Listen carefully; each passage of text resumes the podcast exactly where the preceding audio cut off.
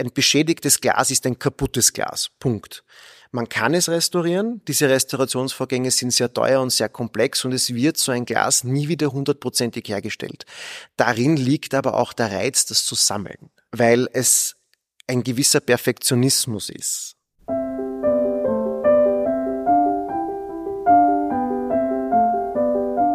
Kunstblick, der Podcast rund ums Sammeln.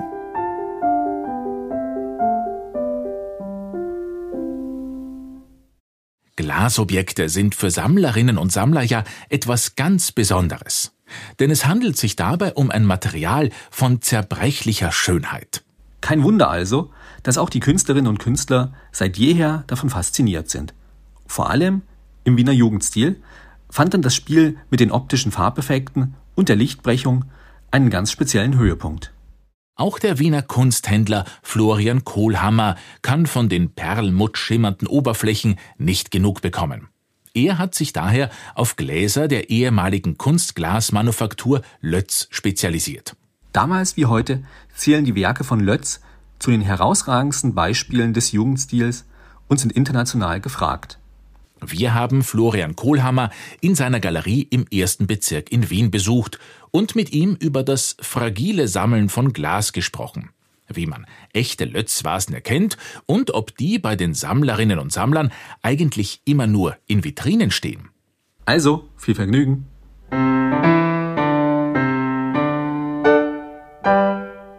Also generell muss man sagen, dass ich in der vierten Generation in der Familie Kunsthändler bin.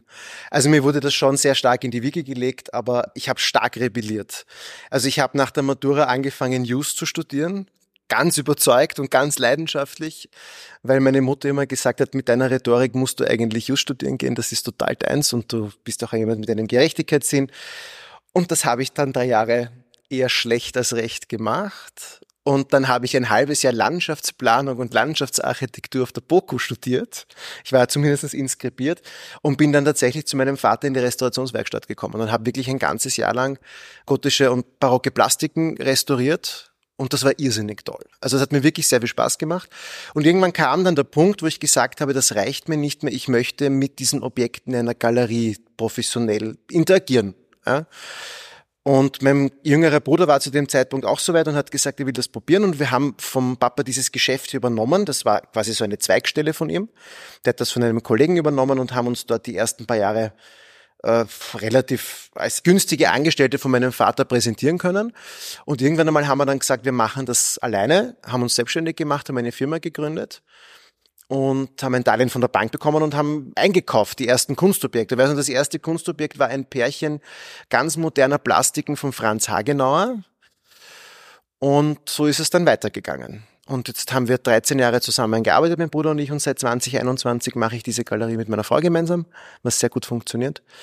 Und habe von Jugendstil über Symbolismus, über Art Deco, Art Nouveau mit Century Design eigentlich alles so, was uns gefällt.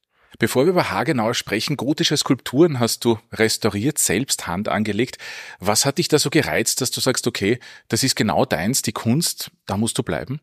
Das Lustige ist, also aus meiner Kindheit, dieser Kunsthandel mit dem Selbstständigsein, mit sehr, sehr viel, mit Zeit, mit Kunst zu verbringen, war für mich als Kind sehr schwierig, weil es halt immer auf die Kosten von der Zeit mit Papa und mit der Mama gekommen ist. Also ich habe mich sehr gewehrt gegen diesen Beruf.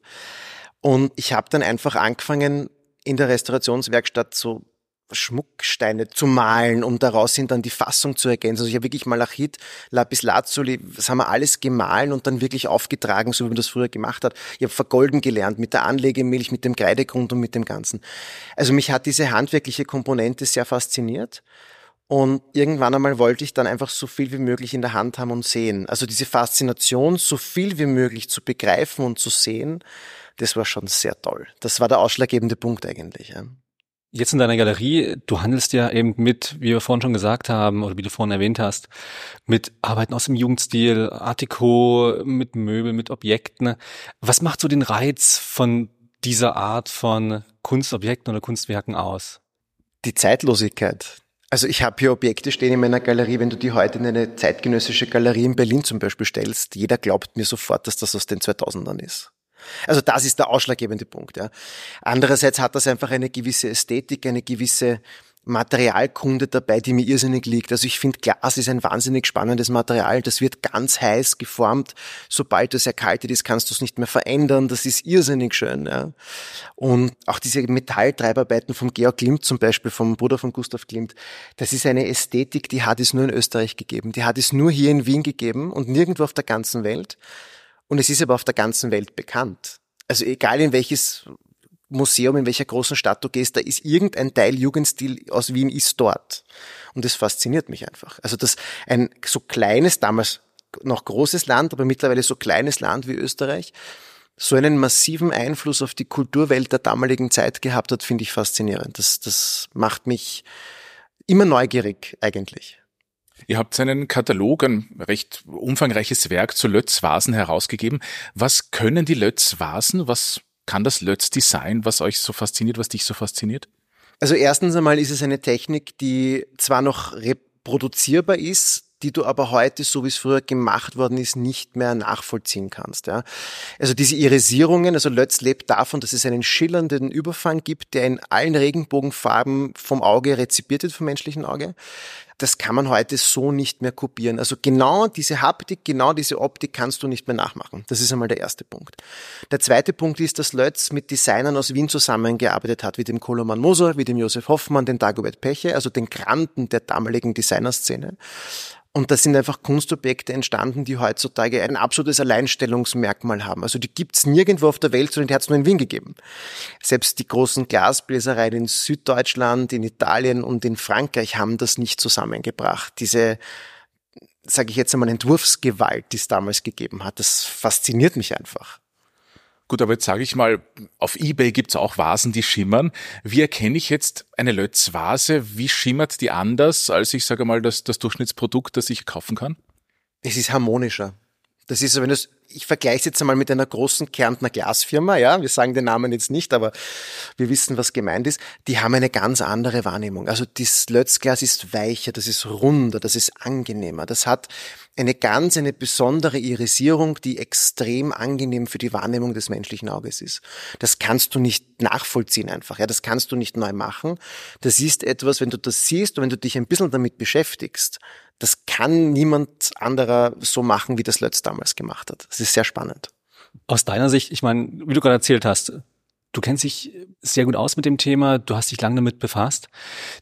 Worauf achtet man da? Also worauf schaut man da? Gibt es irgendwelche besonderen Details, wo du sagst, das ist mir besonders wichtig, dass die Vase oder dass das Objekt die und die Kriterien hat? Gibt es beispielsweise auch bestimmte Formen, bestimmte Themen, was auch immer, ähm, die herausstechen von anderen, auf die besonderen Wert legt?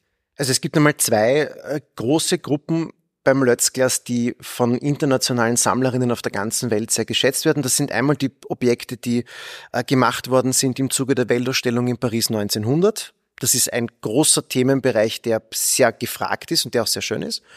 Und dann gibt's die Gläser, die in Wien von Bakalowitz beauftragt worden sind, eine ganz traditionelle, äh, eigentlich Lustermanufaktur. Die haben früher aber auch Kleinkunstgegenstände vertrieben. Die sind einfach sehr modern. Also das hast du Formen und das zieht sich auch bei der Weltausstellung im Jahr 1900 in Paris durch. Da gibt's Formen, die sind einfach so modern und so zeitlos dass sie einfach wahnsinnig äh, gefragt sind und auch wahnsinnig geschätzt werden am internationalen Markt und auch von mir geschätzt werden weil diese Objekte den Beginn der Wiener Moderne repräsentieren. Also zum Beispiel eine Vase von Josef Hoffmann, eine Art Blütenkelch, der dann auf der Seite jeweils drei Säulen hat. Also das ist die Verbindung von einem floralen Element mit einem architektonischen Element. Das ist sensationell. Das hat man damals so nicht gekannt. Das hat in Wien den Ursprung gefunden und ist aber von Wien dann in die ganze Welt gegangen. Ja. Also der Josef Hoffmann hat auch mit seiner Designkultur den Josef Frank zum Beispiel ganz stark beeinflusst, der dann zu einem der ikonischsten Entwerfer des Nordic Design geworden ist. Also Wien war hier wirklich die Wiege von ganz, ganz viel, von ganz, ganz viel Einfluss, der dann in die ganze Welt rübergegangen ist. Das ist sehr spannend. Jetzt sind wir natürlich ein Sammlerinnen-Sammler-Podcast. Weltausstellung 1900 in Paris, Jugendstil, Lötz, Vasen, Glas überhaupt. Wer sind die Sammlerinnen, die Sammler? Wer kauft Lötz, Vasen bei euch? Das ist ganz lustig, das fängt an, also wir haben Kunden, die Ende 30 sind und das geht wirklich zu Kundinnen und Kunden, die Ende 70 sind. Also es zieht sich wirklich komplett durch. Und da hast du Österreicherinnen und Österreicher dabei, du hast ganz, ganz viele Französinnen und Franzosen dabei, du hast ganz, ganz viele Sammlerinnen aus der Ostküste Amerika, da gibt es sehr große, sehr schöne Sammlungen, viele natürlich auch aus Österreich. In Österreich gibt es ganz große Sammlungen, was Lötz angeht. Aber generell, du, du kannst das gar nicht über einen Kamm scheren. Also ich habe Kundinnen und Kunden aus Japan, aus Südkorea, Südkorea, aus Südamerika sogar. Ja. Also wird wirklich auf der ganzen Welt ist das in Museen und auf der ganzen Welt wird das gehandelt und gesammelt. Das macht es so spannend. Aber wenn ich da ganz direkt nachfragen darf, steht es dann bei denen in Vitrinen, steht es am Tisch und irgendwas rein? Was Glück und Glas, wie leicht bricht das? Na, äh, beides. Also es gibt sehr wohl Kunden, die nehmen die Vase da um, sage ich jetzt einmal eine Hausnummer um 25.000 Euro und geben jeden Tag frische Tulpen hinein. Vollkommen in Ordnung. Es gibt auch Leute, die haben, so wie es bei mir im Geschäft auch zum Teil ist, halt schöne große Vitrinen, wo das toll präsentiert und toll beleuchtet ist. Also das ist ganz unterschiedlich. Wie man will, ja. Was mich noch interessieren würde auch, wo du solche Sachen entdeckst. Also kommen dann auch tatsächlich jetzt nicht nur die Vasen von Lötz, sondern eben auch die Möbel, die du hast, Gemälde, die man hier bei dir sieht, auch aus der Zeit Wien um 1900. Kommen die Leute auch direkt zu dir? Wie ergibt sich das einfach? Es ist ganz unterschiedlich. Akquisitionskanäle gibt's ganz unterschiedliche. Ich glaube, dass das Wichtigste ein guter Ruf ist. Also ich habe das sehr oft gehabt, dass jemand bei der Tür reinkommt und sagt, Herr Kohlermer, Sie wurden mir empfohlen, ich hätte das und das zu verkaufen. Viel aus Nachlässen, viel, wenn man es geschenkt bekommen hat und man selber damit nichts anfangen kann. Ich kaufe natürlich so wie viele andere Kolleginnen auch beim internationalen Kunstmarkt ein, also auf Auktionen oder bei Kolleginnen und Kollegen. Viel geht auch online mittlerweile. Also wir haben eine sehr gute Internetpräsenz, wo das Einkaufen sehr leicht gemacht wird. Also man kann uns sehr leicht eine Anfrage stellen. Bei uns gibt es dann eine Bewertung, ob das für uns interessant ist oder nicht interessant ist. Also die Kanäle sind sehr unterschiedlich. Bottom line, äh, wichtig ist, dass man professionell und fair ist. Das machen wir einfach, ja. Jetzt gemäß dem Fall, ich surfe im Internet, ich gehe über Auktionsplattformen, wir nennen keine Namen, finde eine Vase, die schimmert. Auf was schaue ich als Nicht-Profi, sage ich jetzt einmal? Was sind so die Indikatoren, wo du sagst, da wird's interessant, ohne dass jetzt vielleicht Lötz oder ein großer Name daneben steht? es soll nicht zu artifiziell aussehen. Es soll nicht zu kalt oder zu glasig sein, sondern es soll wirklich natürlich wirken. Es soll die Glaswandung nicht zu dick sein, also es darf nicht zu viel Glasmasse verwendet worden sein, weil je feiner ein Glas ist, desto schwerer war es zu produzieren. Und ich sollte generell einmal darauf schauen, als Sammlerin oder als Sammler, dass es mir gefällt.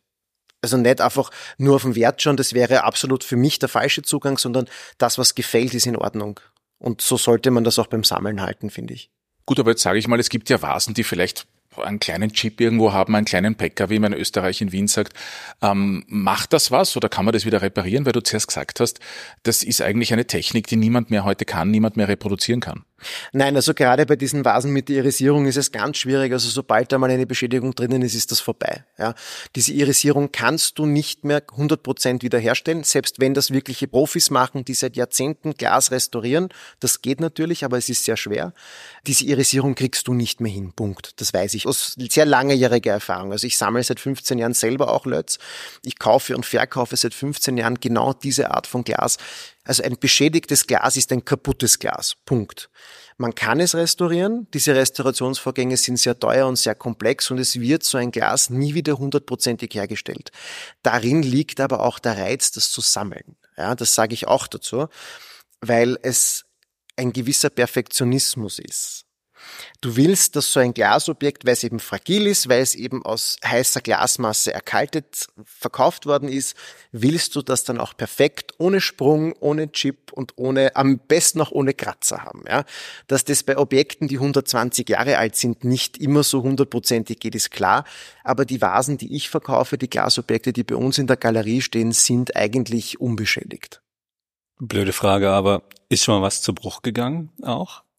Ja.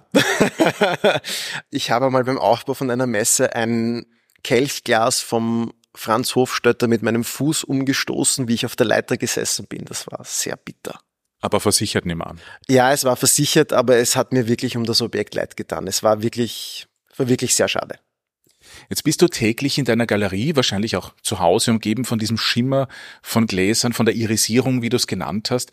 Ähm, stumpft man irgendwann ab? Nein, stumpfst nicht ab. Es ist ein schönes Glas mit einer schönen Irisierung, ist einfach ein Erlebnis. Das ist einfach wirklich ein Eindruck, der dir bleibt. Also die gleiche Form mit gleichem Dekor, mit der gleichen Irisierung schaut einfach, weil es Handwerkskunst ist, in Details anders aus.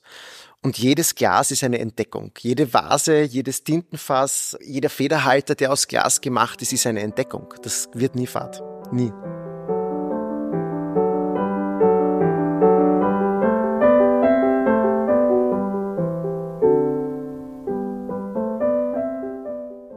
Der Wiener Kunsthändler Florian Kohlhammer war unser heutiger Gesprächspartner.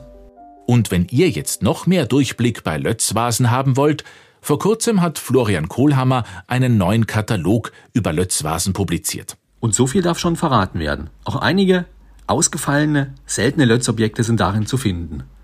Den Link dazu findet ihr wie immer auf unserer Homepage www.kunstblick-podcast.com. Also, bis zum nächsten Mal.